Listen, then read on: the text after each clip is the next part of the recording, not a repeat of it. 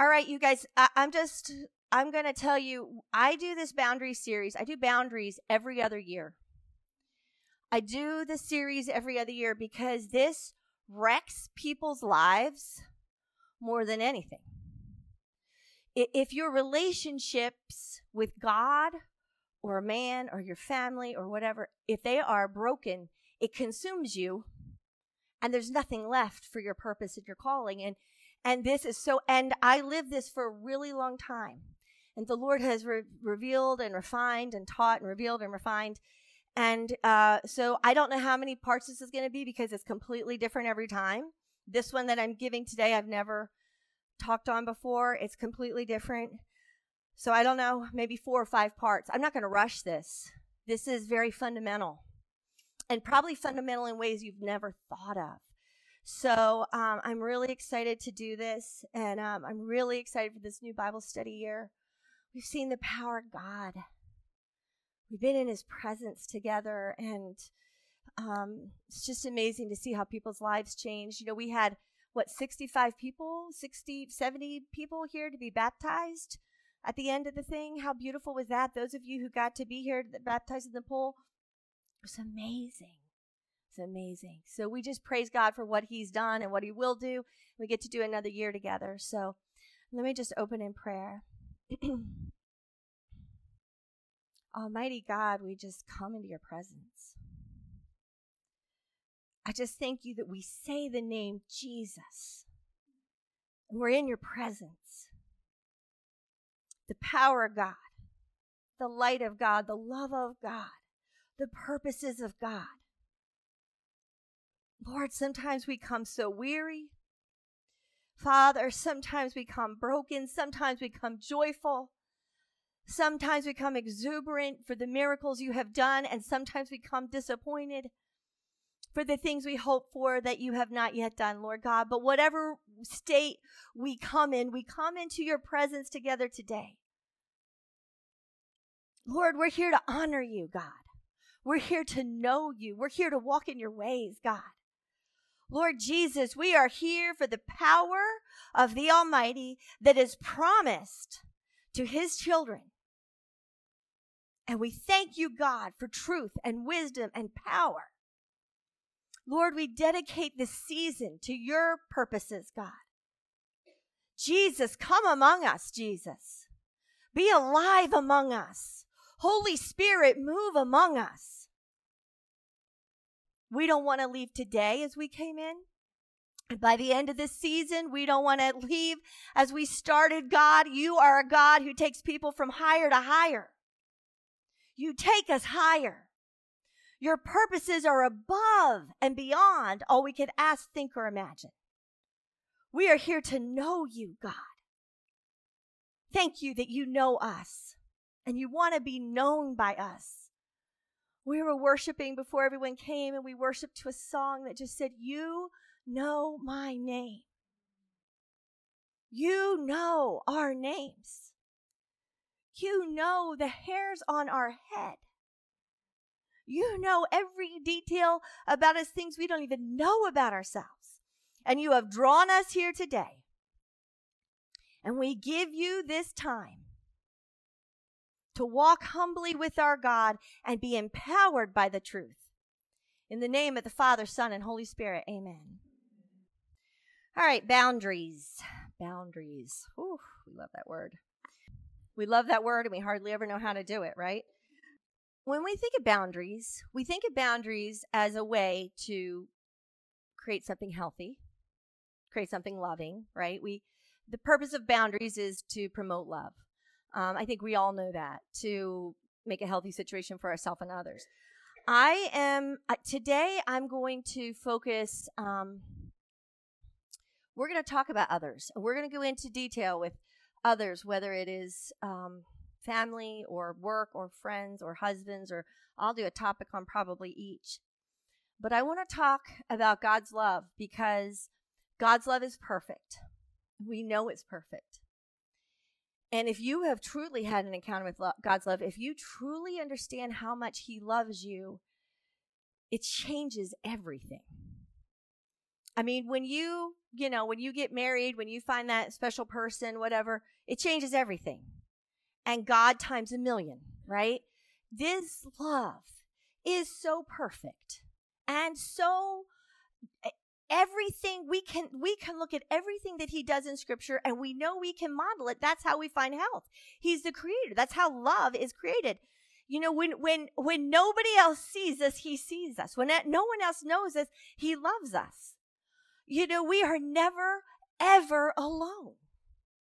When we are when we are shipwrecked or we have shipwrecked ourselves or or when someone has shipwrecked us he loves us he steps in many of us are alive today because he intervened his love showed up maybe when no one else didn't his love is perfect and the foundation of a boundary is understanding the perfection of God's love because when we really understand it, we can examine the scriptures and say, how does he do it? Because that's how we're going to do it. This is the model, right? So let's look at, he has a lot to say. Let's see if I do this right. Ah, good. Dear friends, let us continue to love one another, for love comes from God. Love comes from God. I mean, just, you know, th- love is mentioned how many, I should have counted. Love comes from God. Anyone who loves is a child of God and knows God, but anyone who does not love does not know God. For God is love. The definition of God is love. If if we had a biblical dictionary, when you look up, look up the word love, it should say God. That's the definition of love. God is love. We know how much God loves us, and we put our trust in His love. In a world when we can't trust love very much, we could put our trust in His love because God's way of loving is trustworthy. So we're going to study God's way of loving, and we're going to study if God has boundaries and how that works and how that looks because it's trustworthy. Here it says it again. God is love. How many times does he have to say it? And all who live in love live in God and God lives in them. And as we live in God, our love grows more perfect. The point of studying this is for our love to grow more perfect. The closer we get to God, the more we know him, the more perfect our love is. So we will not be afraid on the day of judgment because we can face him with confidence because we live like Jesus here in the world. So many people are not confident. And the reason they're not confident is because they don't understand God's love and they don't know how to operate in God's love. And so they, they never have a healthy place with God. Such love has no fear. How many people have fear when it comes to love? We're going to talk about a perfect love that, that removes fear. Such love has no fear because perfect love expels all fear. This verse is pretty amazing, right? Okay, so God has very high standards for love. Um, and we're going to see how high of standards. If I could speak all the languages of the earth and the angels, but didn't love others, I would only be a noisy gong or a clanging cymbal. If I had the gift of prophecy, and if I understood all of God's secret plans and possessed all knowledge, and if I had such faith that I could move mountains, but didn't love others, I would be nothing. If I gave everything I have to the poor and even sacrificed my body, I could boast about it. But if I didn't love others, I would have gained nothing. So what's it saying? Nothing matters. Doesn't matter all the good things you do. Nothing matters if you don't have love. I would gain that love is patient, love is kind, it's not jealous, it doesn't boast, it's not proud, it's not rude, it doesn't demand its own way, it's not irritable. And I think, does God really know about PMS? Do we get like a little, or even worse, menopause? I mean, little, way worse. Okay. And it keeps no record of being wronged. That's a big one especially for us ladies, right? We do keep those records.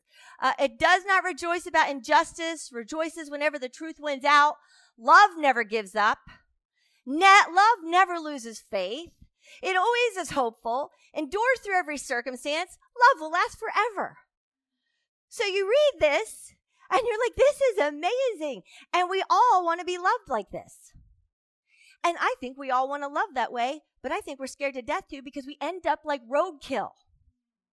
See, this is why I'm so this is why I do this this series every other year because for decades I lived like roadkill.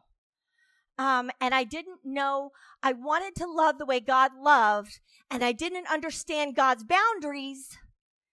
And so I tried to love like this, and it was a mess. And I was exhausted and disillusioned and worn out and heartbroken. And, uh, and, and I wasn't helping people either. So I was getting something wrong. And that's when I started to learn about boundaries. So what are boundaries? Um, a boundary is saying, I'm in control of my own behavior. There's some stuff I want to read. And if you choose to behave in a particular way, then I will choose to respond in a particular way. I'm in control of me. You're going to do what you choose to do. I will react accordingly. So it says, if you do this, I will do that. It is a parameter. A boundary is not controlling others. A boundary is being in control of yourself.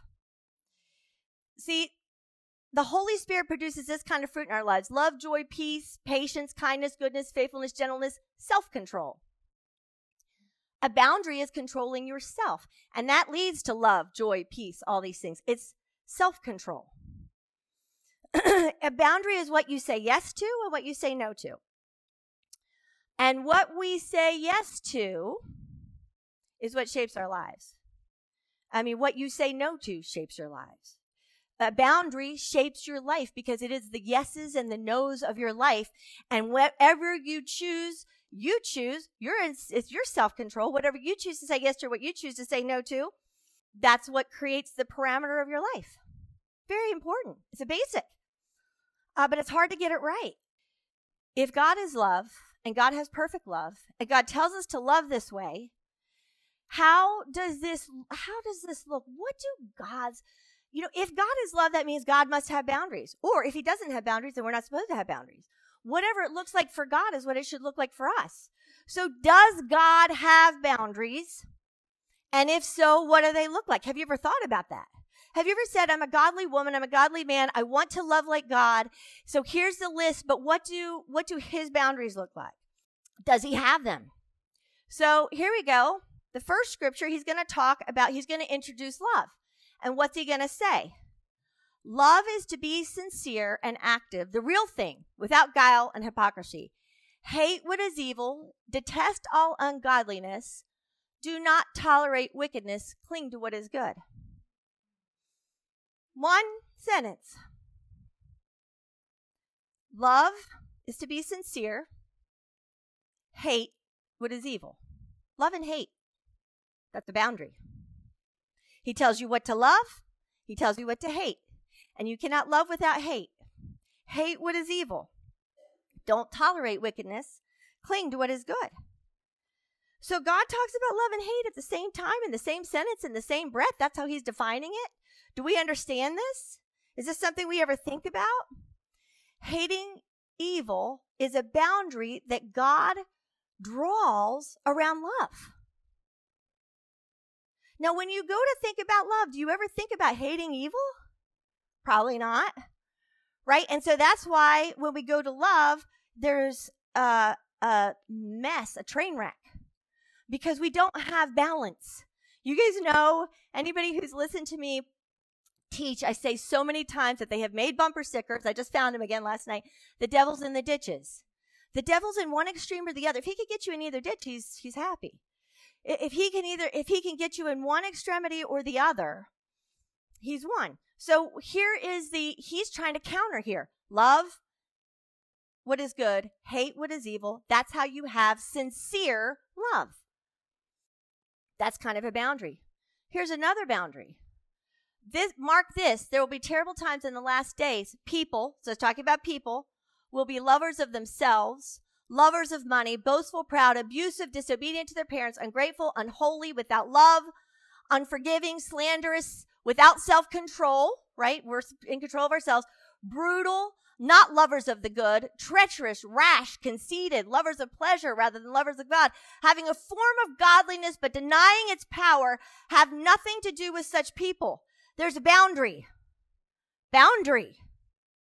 So when we go loving, Sometimes we get it really, really sick, situation.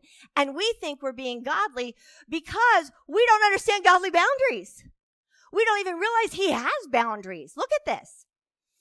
Um, and, and so, you know, so here's the ditches, right? And this is where we have to try to figure it out. You say, okay, yeah, but doesn't the Bible say turn the other cheek? Yes, does. Matthew 5 38, turn the other cheek. It does. How does that play into this? There's a scripture that I stand on a lot. Good sense and discretion make a man slow to anger, and it is his honor and glory to overlook an offense. okay, so we're supposed to overlook an offense. We're supposed to turn the other cheek. We're supposed to have nothing to do with them. We're supposed to hate what's evil. This is why it's confusing. And you got, you have to know the whole gospel of Christ. You can't just know parts. You have to know the whole thing because otherwise you're in a ditch. And if you're in a ditch, you're making a mess of your life, of other people's life, and Satan's perfectly happy. He doesn't care where you are. He doesn't care where you land. Um, so how do we, how do we rightly discern this? Hmm. How we rightly discern this and this is a real, uh, seriously, this is a light bulb moment, a godly boundary. Okay. Point number one we are not to base boundaries on personal offense. Our society is offended about everything. It's vomitatious. It's disgusting. Offended about everything. That is not a godly boundary. You don't see that. That's why we turn the other cheek. That's why we glory in overlooking an offense because that's not where you draw boundaries if you're trying to do it in a godly way. But point number two is that we are to draw boundaries against what God tells us in His Word is sin and evil. See, the first boundary that He drew was hate what is evil have nothing to do with these ungodly behaviors and these people who persist in them. So have nothing. See, here's the thing. An a ungodly, a, a godly boundary is a boundary against sin. Sin is a word we don't, have you heard sin in the, in a church in a long time? It is a fundamental of scripture. There is a reason we got a big hot mess a big hot mess. Sin is used 415 times in the scriptures. And of course, there's all kinds of translations. It's probably used more. It is used all the time. Why are we dodging one of the fundamentals? Listen, without sin, why would Jesus go to the cross? Why are we pretending this isn't real? Why do we ignore this? Sin is powerful. And when we ignore it, it gains power. What terrorist, when you ignore it, just goes away. They grow and grow and grow. That you don't, you don't get victory over this by ignoring it. Why are we ignoring this? That's a boundary. But how do we even know to draw a boundary with sin when we don't even use the word? right? Okay, so boundaries are based on the word of God. Our boundaries should be to stand against evil and not our own personal offense. Fear should not determine your boundaries. You guys have heard me say it a million times. I did not give you, Jesus said, I did not give you the spirit of fear, but power, love, and a sound mind. When fear determines our boundaries, we lose soundness of mind, we lose love. Fear is not the reason we set a boundary. And you know what? We got a lot of people setting a lot of crazy boundaries over this COVID thing. Fear is setting those boundaries, not not God. Okay? A desire to please people is not why we set a boundary. We do not determine boundaries based on other people's opinions. That isn't even any longer a boundary. The Bible is our compass for setting boundaries. It's the only compass. There is no other compass, not ourselves, not how we feel, not how others feel. There, those things change and are misleading and, and make a mess of our lives. The Bible is how we determine our boundaries. The Word of God says, well, first of all, the world says, my feelings are truth. What I think and feel is true because I think it and I feel it. the Bible, the Word of God says, only my word is true. Only, and it says that the truth will set you free. How many people are bound in really messed up situations? Listen, the divorce rate in the church is as bad as the world. The church is no different. You know, the, the, the stuff that goes on, the molestation, the perversion, the, the abuse, the child abuse, all that stuff's going on. It does, because we're not even, we're, okay, I'm not even going down that. But anyway, so I was about to go down a rabbit trail. I ran myself in. Okay. But we do not base our, our feelings on per, our, our, our boundaries on personal uh, opinion. It's got to be based on truth. And when you base your boundaries on truth, they're powerful. They work and they empower yourself, others, and your purposes for God. Um, so there's a scripture that I just think um, is very telling. It's talking about Satan here, which is another thing you never hear about. I mean, so so Satan can get us to ignore sin, Satan, demons. Have they not won already? We're not even fighting them. We're not even addressing them. They are real. They are all over scripture. We need to understand the truth of the scripture so we can be victorious as we're as Jesus died to make us. But anyway, Satan will use very every kind of evil deception to fool those on their way to destruction. He's going to fool you. Because no one goes to destruction on purpose.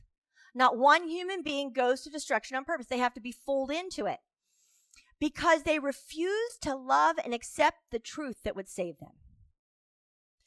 The truth will save us every time. If we will unwavering stand on the true north of the Word of God, it will save us. But it says, so God will cause them to greatly be deceived, and they will believe these lies. Wait, who causes them to be greatly deceived? God.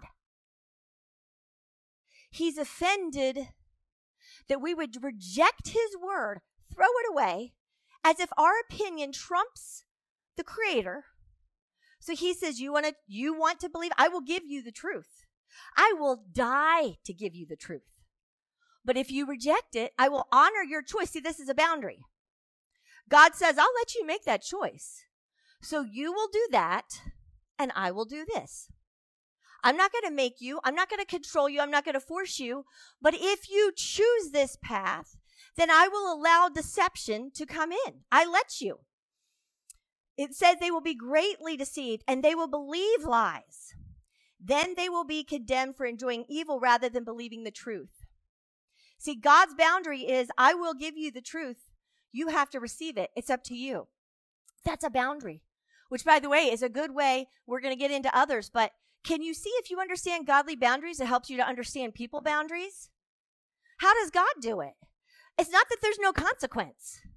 And it's not that it doesn't matter, but He will give us everything. He will give us everything. But then it's up to us whether we receive it or not. Whether, whether we will be, choose deceive, deceiving lies because, well, why would we choose a deceiving lie?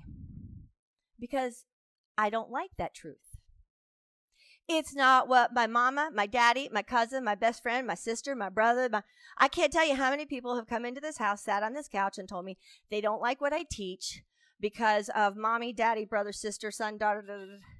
and I'm like, oh, well, so my opinions are irrelevant. I'm not even telling you my opinions. I don't even, you guys know I use constant scripture. I use tons of scripture because who cares about my opinion? I don't even care about my own opinion. And by the way, it, tomorrow night it'll be different than it is this morning based on what chocolate and coffee and a glass of wine I've had. So, like, this is not, all that matters is the word. So, you don't like it? Well, then you got to take that up with the Messiah. Because I'm not the Messiah, but I do know this word.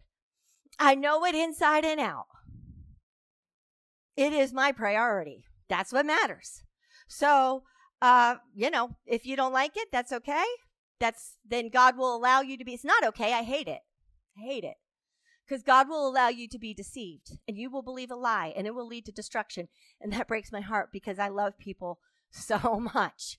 And I always think to myself, I love people so much. How does God feel?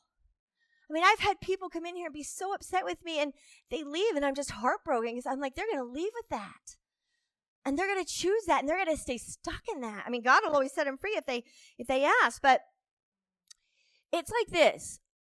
When we, when we hear the truth of God and we say, no, I don't like that. I don't feel that way. I don't feel that. Way. I have a good heart, but I don't feel that way. That's like saying, I have a good heart, but I don't believe in the traffic laws. So with my good heart, I'm going to drive the wrong way on a one way.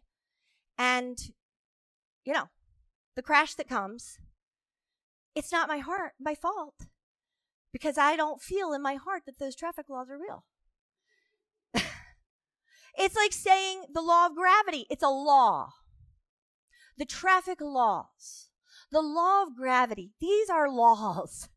And the, the word of God is the law of the creator. So you want to say I don't believe in the law of gravity? Okay. So I'm going to fly and you're going to jump and you're going to splat. But I jumped with a really good heart. And I believed so much that, you know, it just doesn't, it's crazy. These are laws.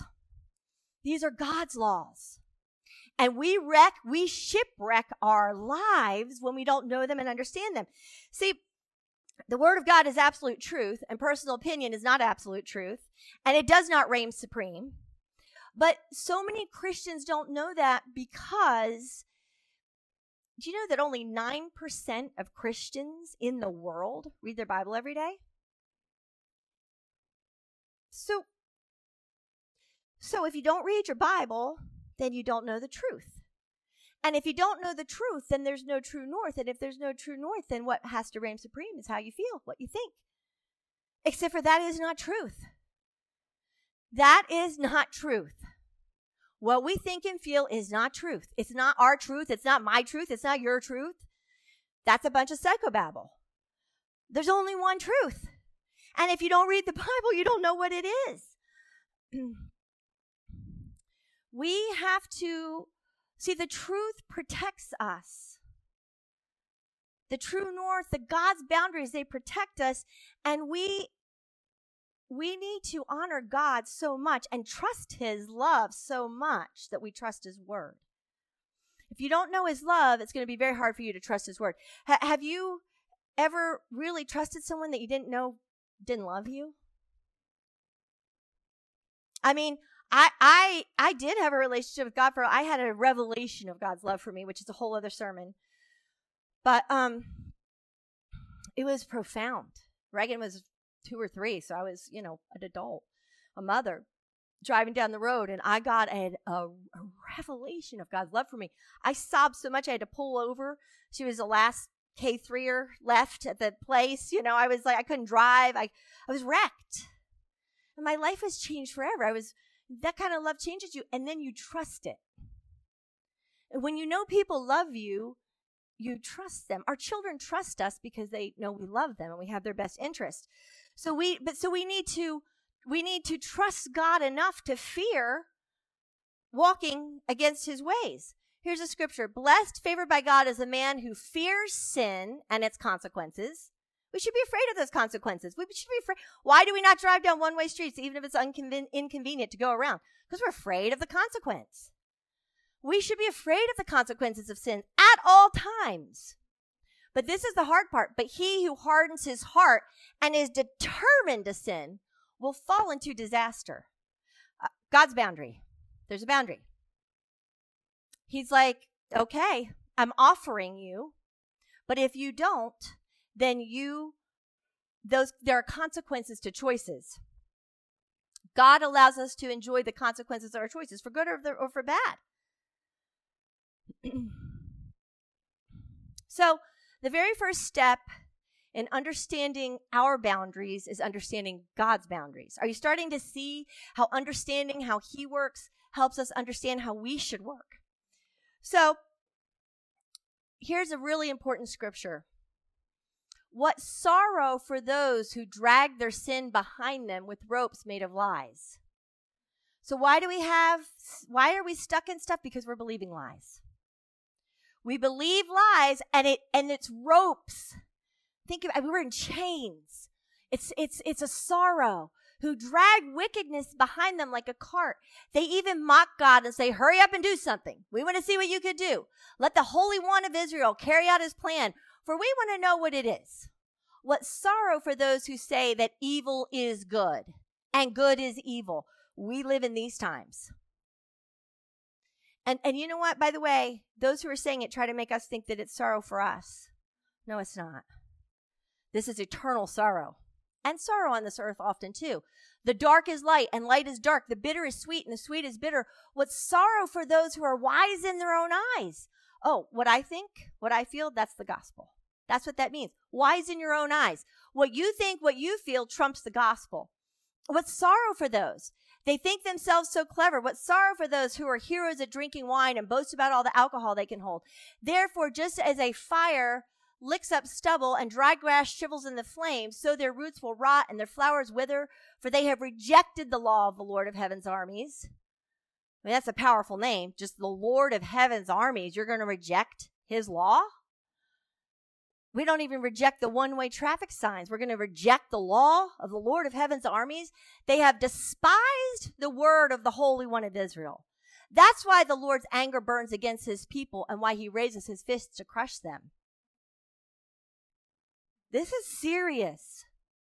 And you know what? You know what makes me so heartbroken? I go to these churches, people don't know. They're not talking about this. They're not warning people. People think that because they put their butt in a pew on a Sunday morning, they're fine. And look at this. It's a lie. That's a lie. And look at how vital this is. Look what happens. But listen, we can't just, so this is back to boundaries. Shame on those pastors, but we have the word of God. You know, we're not living in North Korea where we don't have scripture. We have scripture all day long. So it's up to us. See, churches have painted God as boundaryless. God has no boundaries. Think about it. There's no consequence. There's no sin.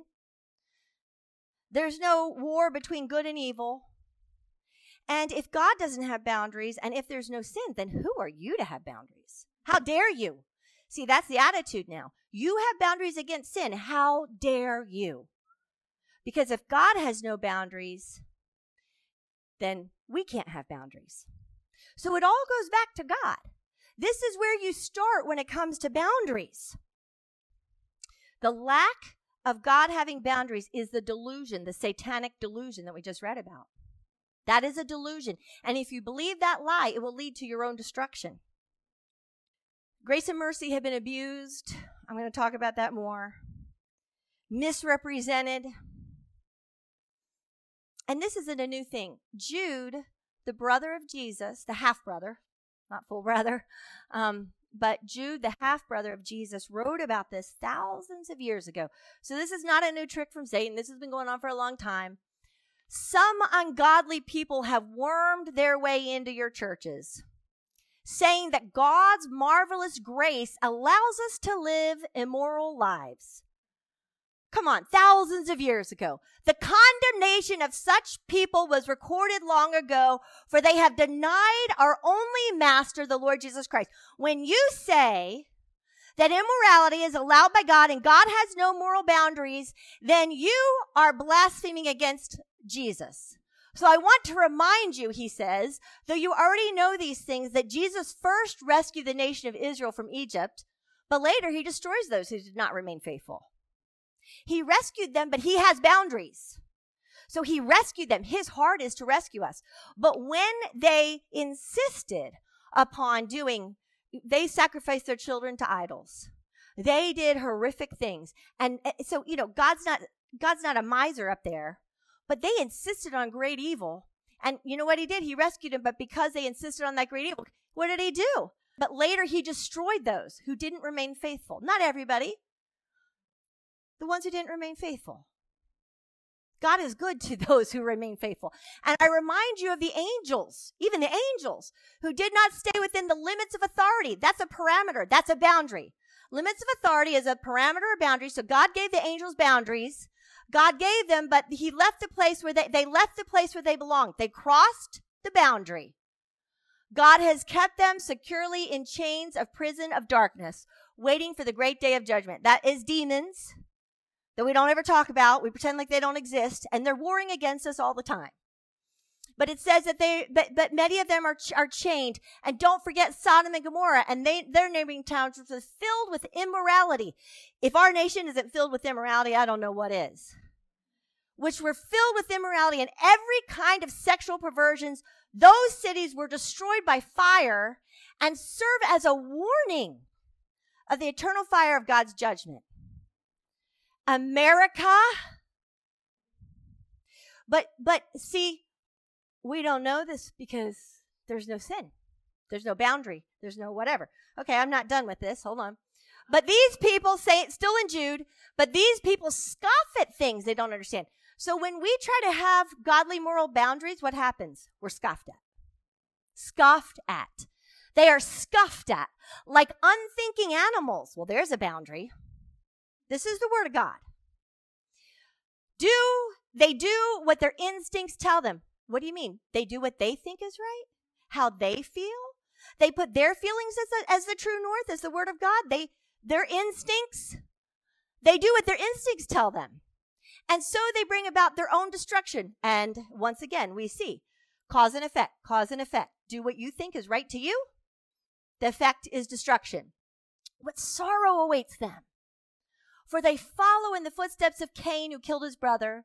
Like Balaam, these are all Old Testament characters, which I don't want to get off and telling you stories about. But like Balaam, they deceive people for money. And like Korah, they perished in their rebellion.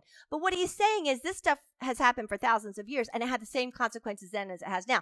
See, he was talking about something a couple thousand years back. Now we're reading it and it's a couple thousand years forward. And whether it's 2,000 years back when we're reading it or 4,000 years back when he was writing it, consequence is the same. Human nature is the same. People are doing what they think they want to do, what's best to them. And the consequence is like it is it's well let's keep reading when these people eat with you in your fellowship meals commemorate the lord's love here we go they're there to commemorate god's love what are they going to do? They're going to manipulate it. What's it say? They're commemorating the Lord's love. They are like dangerous reefs that can shipwreck you. You believe their lies, it will shipwreck you. They are like shameless shepherds who care only for themselves. And listen, he's not done. He just keeps going. They are like clouds blowing over the land without giving any rain. They're like trees in autumn that are doubly dead, for they are, they bear no fruit and have been pulled up by the roots. They are like waves of the sea, churning up the foam of the shameless deeds. They are like wandering stars doomed forever to blackest darkness. He was just trying to think of anything you could think of to say they are as bad as I can think of anything I can, the worst things I can think of, that's what they are. When you believe their lies, that's what you're believing in. Here's the response. I will refuse to look at anything vile and vulgar. I hate all who deal crookedly. Hate? There you have hate again. I will have nothing to do with them. There you have nothing to do with them again.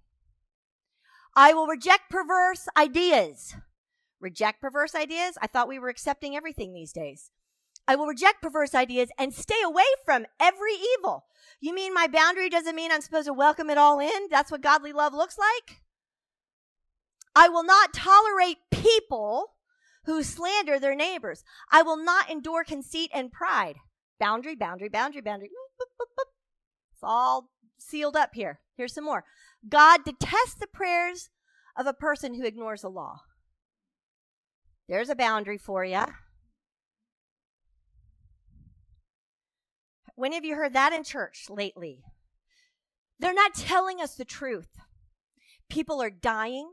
People are showing up in church looking for truth, looking for power. Their, their lives stay stuck. They have no power. They have no freedom. They have no blessing and they don't know why. So we're going to tell the truth. I'm going to tell the truth. This is, you know, I've said this so many times. This is why I do this. I'm just a housewife. I'm just a mom. But I was so sucked alive by lies I didn't know were lies. And I said, Jesus came to me in the most powerful way. And I said, okay, you set me free. I'll never be quiet. Whoever will listen, I'm going to tell the truth. And then maybe nobody will. And then I won't be responsible. And then I can, you know, watch, binge watch TV. But Meanwhile, I'm going to do this until you guys, people, so stop showing up and I can binge watch something. No, I'm just kidding. All right. Uh, I get on rabbit trail. You have spurned and turned your back on all those who wander astray from your statues. What? God turns his back? Yes. He says, This is my word. Honor it. This is my boundary. See, we are to turn our backs when people in, an, in a very unholy way cross unholy boundaries. People stay in abuse and horrible things because they think they're being godly. Well, that's not, for their own lying deceives them and their deceitfulness is useless. Again, it's a lie, believing a lie. You stay stuck. Such people claim they know God. We know this, right? They say they know God. It's not that they're saying they don't know God, they just make them up. But they deny him by the way they live. They are detestable and disobedient, worthless for doing everything good. Really strong language. It's just the word of God. I'm just showing you what's on the pages. It's in black and white. And you know what? People say all the time this does not sound very loving to me. And this is not the loving God I know. And of course, I say, yes, because you don't know him. Because I tell you what, the people who say that, they haven't read through the Bible. That's not somebody who has read the scriptures. I want to talk about love. And I want to talk about love and I want to be so I've never done this before. I wrote I stayed up I, I think I slept like an hour and a half last night. Because I wanted to write this out and I've never written something out and read it. I want to write this out, what I have to say about love. Because I wanted it to be so, I wanted every word to be truth, because this is power. Let us talk about Christian love for a moment. It has been defined and maintained by God over thousands of years. It has stood the test of great persecution, martyrdom, and fiery trials. The trials did not destroy or weaken Christian love. As a matter of fact, it strengthened it. The church started with everybody being martyred. That didn't kill it, it exploded. But if you take one look at the division and chaos in our country and our churches, it is obvious that Christian love has been diminished and it has lost its power. What is the cause, you ask? The lack of godly boundaries is what is destroying Christian love. Christian love may bear up under evil, but it does not bear up under the tolerance of evil. Tolerating evil is crossing an unholy boundary that results in the destruction of true Christian love. Tolerance of evil is mutually exclusive characteristic of Christian love tolerance of evil and true godly love cannot coexist. We've shown that in scripture over and over again. Christian love is not broad minded about sin. As noted earlier in Romans 12 9, love must be sincere. And what does it say about sincere love? Sincere love must hate what is evil and cling to what is good. The parameters and protection of love is to hate what is evil. The opposite of godly love is to be broad minded about what God calls evil. Real love involves real hatred, hating evil. You cannot have one without the other. Have we forgotten Jesus' physical display of moral indignation as he turned over money tables and drove extortionists from the house of God with a whip? Do we ignore that He, Jesus, is perfect love, giving His lives for us? And that in His perfect love, this is His physical reaction to unre- unrepentant evil in His own house. If we have lost this moral indignation for evil, then we have lost living in the fervent, lasting, and living love of truth. Jesus has made it clear that we are to love with the same righteous zeal and fervent love that demands that the boundaries of truth be observed. True love will not tolerate sinful lies and excuses. Perfect, real love of the Almighty God does not mean live and let live. This is sloppy theology and psychobabble sentiment, and it has creeped into the house of God. It is a doctrine of the demonic that goes against the principles of the Holy Scriptures. It's called the Holy Bible because holiness is a boundary against sin and evil. How clever for the enemy of righteousness to convince the soldiers of God to lay down their spiritual weapon against evil, which can defeat evil, based on false belief system that being a loving Christian means being a wimp against evil. How blasphemous to conclude that the God of love, who died for love's sake and rose again for love's sake, and is at the right hand of the Father, interceding for us as I speak for love's sake, wrote a book of boundaries, morals, and standards to be disregarded in the very name of his love. To say that God's love, mercy, and grace means we no longer stand for righteousness or demand holiness of ourselves, our houses of worship, our government, or others is a sin against God a sin against ourselves and a sin against others. We are falsely told that grace and mercy in these modern times now means there's no longer a godly standard or a moral code. Apparently, the grace and mercy of God no longer means that repent, with repentance, a sinner can find forgiveness and redemption. But rather, we are told from the pulpits in houses of worship and in schools and through our politicians that God's grace and God's mercy has been redefined. It now means that we are to bow to perversion and every type of demonic principle that allows evil to have free reign in our families, our schools, our universities, our political policies, movies, music, and even our churches. This theology is demonic. In this time of great moral confusion, when what is wrong is called right and what is right is called wrong. Let us not stand in agreement with every wolf in sheep's clothing, demanding our loyalty to their false doctrine of destruction.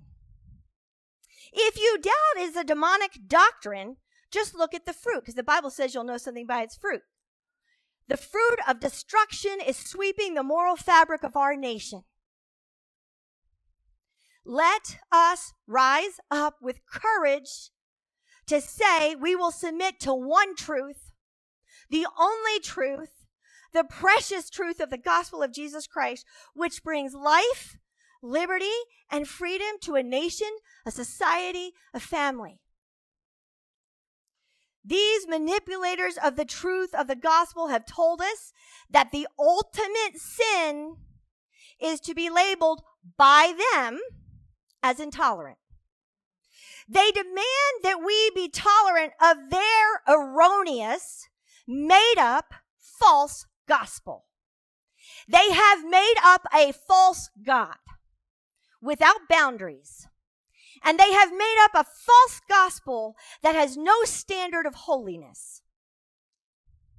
Evil preaches tolerance until it becomes dominant, and then it is utterly intolerant, and seeks to silence what is godly.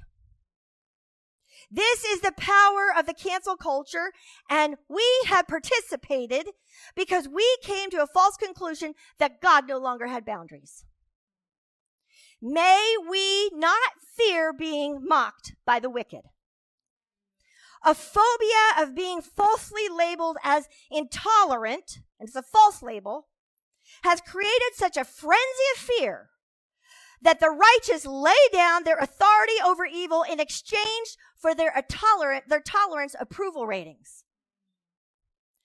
May our only fear be that we would cheapen the gospel. Sorry, it makes emotional. that we would cheapen the gospel. Jesus died for this by giving its power away to water down lukewarm teachings that deny the moral authority of the Almighty and the Creator, and therefore denying its power. As previously read in 2 Timothy 3 5, God's clearly defined boundaries state that we are to have nothing to do with those who deny the power of gospel, not for the sake of tolerance or any other false doctrine that Satan can dream up to get us to lay our spiritual weapons down so that his chaotic, demonic agenda can run unchecked and without spiritual opposition. Have nothing to do with those who deny the power of the gospel. We should not be sitting in their houses of worship or voting for them or watching on TV or have anything to do with them. And that is God's boundary of love written in black and white. Mm. I just wanted every word of that to be perfect. I don't normally read, but that is truth. And this is what it says If anyone comes to your meeting and does not teach the truth about Christ, don't invite that person into your home or give any kind of encouragement. Anyone who encourages such people becomes partner in their evil work. We want to sit idly by. We are now partners with evil. We're no longer partners with Christ. We are now partners with evil. People are being deceived by a false word of mercy. God forgives sinners only upon repentance. With repentance, there is forgiveness, but God's boundary requires repentance for redemption and forgiveness. Here's a scripture Israel treated it all so lightly. Isn't that what we're doing in America? We're treating it all so lightly. She thought, personifying Israel, nothing of committing adultery by worshiping idols made of wood and stone. And you know what? We have idols today. Real idols are coming in. We're having more Buddhas, more Hindu gods, more. So we're, we're starting to actually worship idols again in this nation, which did not happen for hundreds of years. But even, even if not, we worship all kinds of things in front of. So anything, anything you put in front of God. So now the land has been polluted. It pollutes our land. This sin pollutes our whole nation. Mm-hmm. But despite all her faithlessness, faithless, she has never sincerely returned to me. She has only pretended to be sorry. When we pretend to be sorry, do we really think we can fool God? We think we can manipulate Him? We think we're pulling one over on Him? he said, You're only pretending. That's not real repentance. I want real repentance. I, the Lord, have spoken. See, He is the authority. Therefore, go and give this message to Israel. This is what the Lord said. O Israel, my faithless people, come home to me again, for I am merciful. I will not be angry with you forever. Only acknowledge your guilt. See, repentance is required. This is another thing we do. We spew forgiveness all over the place without forgiveness, or without repentance. God doesn't. He's like, I long for you, but I'm not going to give in to that, right? And you're going to have to do your part first. I have a boundary, God says. I have boundary to reconciliation. Um, I am merciful. I will not be angry with you forever. Only acknowledge your guilt. Admit that you rebelled against the Lord your God and committed adultery against him by worshiping idols under every green tree. Confess that you refuse to listen to my voice. I, the Lord, have spoken. Return home, you wayward children, says the Lord, for I am your master. I will bring you back to the land of Israel. One from this town and two from that, founded wherever you are scattered. I will give you shepherds after my own heart, who will guide you into knowledge and understanding. He's like, I'm gonna, I'm gonna keep the deceivers away from you if you'll really repent. I'll send you truth. I'll send you real shepherds. They will no longer stubbornly follow their own evil desires, what I think is truth. They'll no longer do that. I thought to myself, this is God talking, I would love to treat you as my own children. I wanted nothing more than to give you this beautiful land, mm. the finest possession in the world. All He wants to do is bless us with every good thing. Amen. I look forward to, for your calling me Father. Think about how excited we get when we have a child we're so excited to just hear them call us mother and father. That's how he feels about us. Mm. And I wanted you never to turn from me. But you have been unfaithful to me. But I have boundaries, he says. As much as I long for that, I have boundaries. You people of Israel. You've been like a faithless wife who leaves her husband. I, the Lord, have spoken. Voices are heard high on the, the mountains, the weeping, the pleading of Israel's people, for they have chosen crooked paths and have forgotten the Lord their God. My wayward children, says the Lord. Come back to me.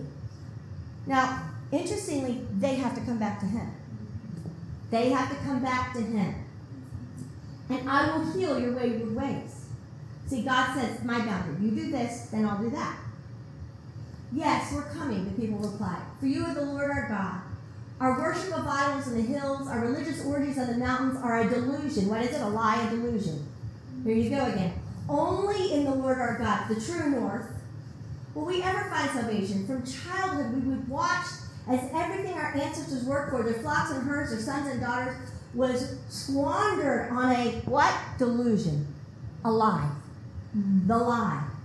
Let us now lie down in shape and cover ourselves with dishonor, for we and our ancestors have sinned against the Lord our God from our childhood to this day. See, no more lying, no more pretending. They owned it.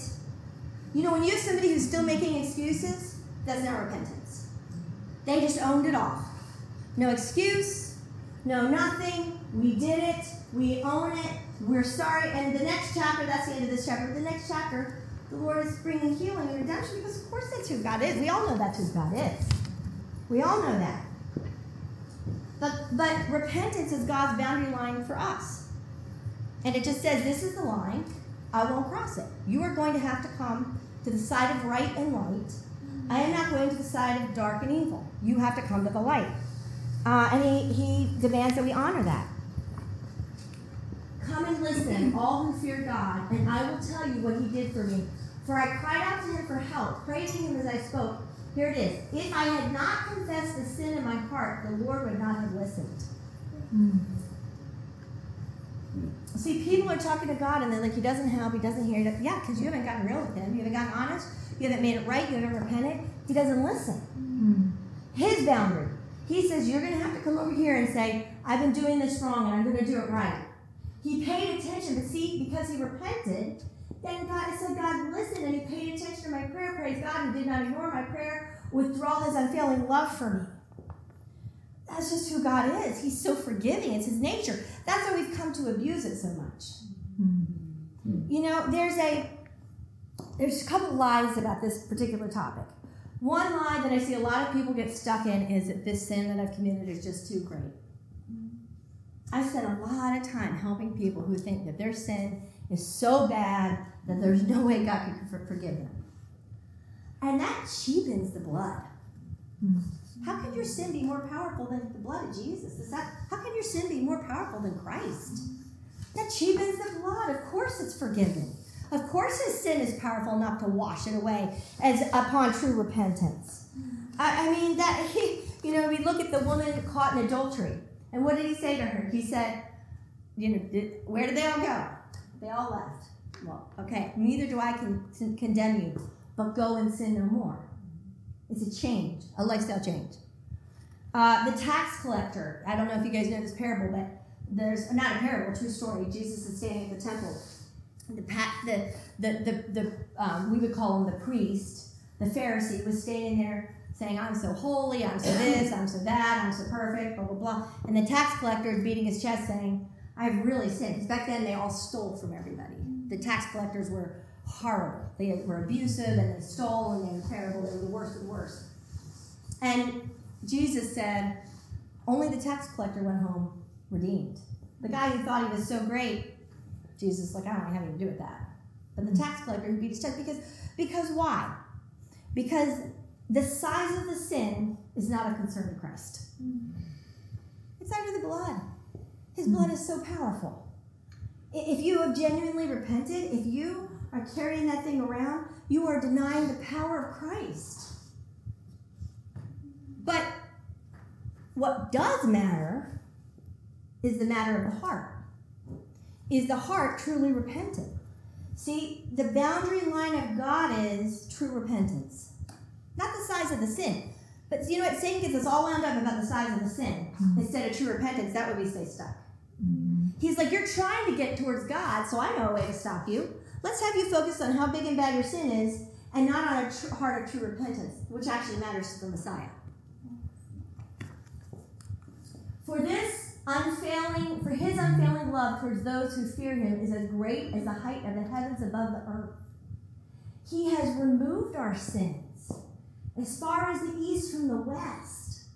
The Lord is like a father to his children, tender, compassionate to those who fear him. There's a boundary, not indiscriminately to those who fear him, hmm. but the love of the Lord remains forever. Again, a boundary for those who fear him. His salvation extends to the children's children. When we confess our sins and make it right, guess what we redeem? Hmm. Future generations, not just us generations and generations and generations. Of those, here's the boundary, who are faithful to his covenant. Another boundary, to those who obey his commands. Not everybody. Not everybody. Here's the second line. There is no boundary crossed, which is another name for sin, a sin committed, that is so small that it can be overcome and cleansed without repentance. See, we're like, well, it was a small sin, so no big deal. No, that's standing right between you and God. There's no sin. There's just no small sin. It's a sin. I can't tell you. I've had, I've had, I've had all kinds of amazing people that I've had the proof. I love, I love working through this with people. I've had a lot of people come to me and be so torn up because they've sinned so badly, and I've had a lot of other people torn up and say, come to me and say, I just, I've been a really good person. I think I'm good. I'm like, okay, well, you've never committed a sin? Only, only really little ones. Yeah, well, there is no sin so small that it doesn't require repentance hmm. to be forgiven. Mm-hmm. Here, people who conceal their sins will not prosper. But if they confess and turn from them, they will receive mercy. God is merciful, but it's on His terms, it's His boundaries. Holiness is a boundary line. Do you guys know that in heaven, if you've ever heard my angel sermon, which I might do, it's been a couple years, but in heaven, the angels surround the throne of God and they say, they never stop. Never stop.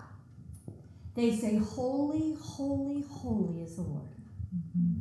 Of all the words in the language of the world, there's only one word they say. Only one. Why do they say this? Holy. Holy. Holy. It's a powerful word. You know what it is? It's a boundary against evil. Says, hmm. I do not participate with evil. Hmm. This is holy. That is evil. There is no evil here. That's a boundary. Holiness is a boundary hmm. that is surrounding God, but holiness is a boundary to us. When we walk in holiness, it's a protection, our protection from evil, just like it's a protection from God from evil. Holiness protects us, it's a boundary. So, painting God as a God with no borders, no boundaries, gives lawlessness power. And lawlessness is a demonic agenda and it opposes the, the holy holy boundaries of God. And lawlessness is happening everywhere in our nation. Defund police, 100% demonic, straight from the pit of hell. Mm-hmm. Lawlessness, it promotes lawlessness. It's evil. Anything, all these, you know, genders blending together, it's because, you know what? Anything that doesn't allow boundaries is lawlessness. Hmm. It's lawlessness. That's a boundary. That's a girl, that's a boy. It's lawlessness. Let me read this to you. Let me show you the demonic agenda. Let no one in any way deceive or entrap you. Again, deception. For that day will not come unless the apostasy comes first. That's a great rebellion, the abandonment of the faith by the professed Christians. Hmm. And the man of what? Lawlessness is revealed. The son of destruction, the Antichrist. So what's the what's the theory of, of the Antichrist? Lawlessness. Who opposes and exalts himself so proudly and instantly above God. See, that's what we are doing when we say it's what I think, it's what I feel above what God says. We are placing ourselves above God. That's not what God says. So that, that, that's a, that is a principle of the Antichrist, which is lawlessness, which is demonic. So that he actually enters and takes the seat of the temple of God, publicly proclaiming that he himself is God, which the, the temple will be rebuilt and he'll go in there and claim himself to be God. But do you not remember when I was still with you, I was telling you these things? And you know what restrains him from now being revealed? It is so that he will be revealed at his appointed time. He can't do anything until God lets him. But but his principles are abounding all over the world. For the mystery of lawlessness, rebellion against divine authority, that's rebellion against the word of God. That's saying my my feelings and my whatever is above God. It's rebellion against the divine authority. Coming reign of lawlessness. It's already at work. Don't you see it? It's already at work, but it is restrained only until who until it's taken out of the way. Then the lawless one, the Antichrist, will be revealed, and the Lord Jesus will slay him with the breath of his mouth. Gone. And bring him to an end by the appearance of his coming. The coming of the Antichrist, the lawless one, is through the activity of Satan, demonic, satanic principles and theories, with great power, all kinds of counterfeit miracles, deceptive signs, false wonders, all of them lies. All of it lies. And it's up to us what we're going to believe, what we're not going to believe. But what we come to the end of, God has healthy boundaries, real boundaries. He's healthy. And we model, this is the foundation of this series because we model, if we don't know that God has boundaries, then we don't have them. Hmm. If we understand that this is where I stand and this is who I am and this is where I'm going to be and you're going to do, and that then there's, I respond to that in my, you know, then we never do. We never draw, we never draw boundaries, and then evil runs amok. And that's what's happening. Everywhere. So I want to pray right now. And I just want to bring this before God because this is the foundation, not just for uh, healthy boundaries with others, but for community, for family, for understanding who God is, but having an honest understanding of God, not a made up version, not a deceitful version. So, Lord Jesus, we just come into your presence.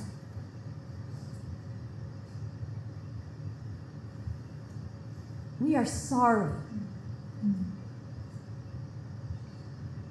We have been in agreement with lies.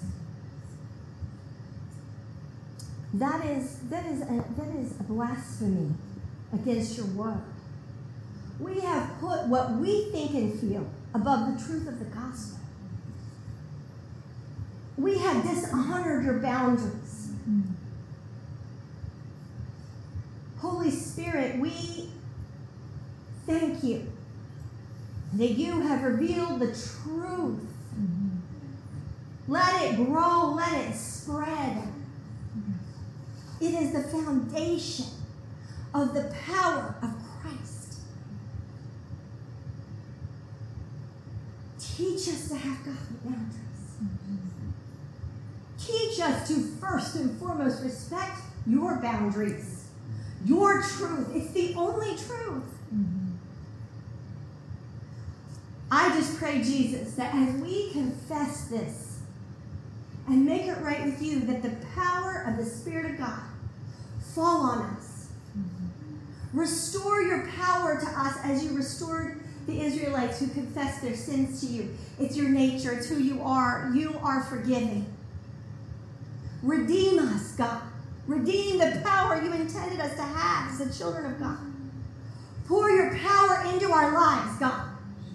We were created to overcome evil, God. Forgive us for submitting to it in the name of tolerance. Jesus, we know the truth now. We will overcome because we will stand on the truth of the gospel of Christ, and it is power and it is life. Thank you that you give us power and life. You do not leave us here as victims. You don't leave us here weak. You don't leave us here abused and crumbled. You leave us here as overcomers. You say we will do what Jesus has done is greater. You created us for greatness and we want to live in it. Holy Spirit, I pray you fall on this room, Holy Spirit. Fall on your children, Holy Spirit. Bless them with the power of Christ in everyday life, in big and small. I seal them by the blood of the living Lamb. Thank you that our sins are washed away, and where we have gotten this wrong and been deluded and believed lies, Lord, we have repented and you have freed us from that. And we will walk in truth, and it will set our lives free to be powerful. We're getting out of the corner where we are shriveled up, scared. Lord God, we stand in the authority of the soldiers of Christ. And we will overcome evil, and evil will flee. Thank you, God, that it fears us now that we know. It fears us. Let us walk in that, God. Let us never fear it again. Let us never kowtow to it again. In the name of the Father, Son, and Holy Spirit, amen.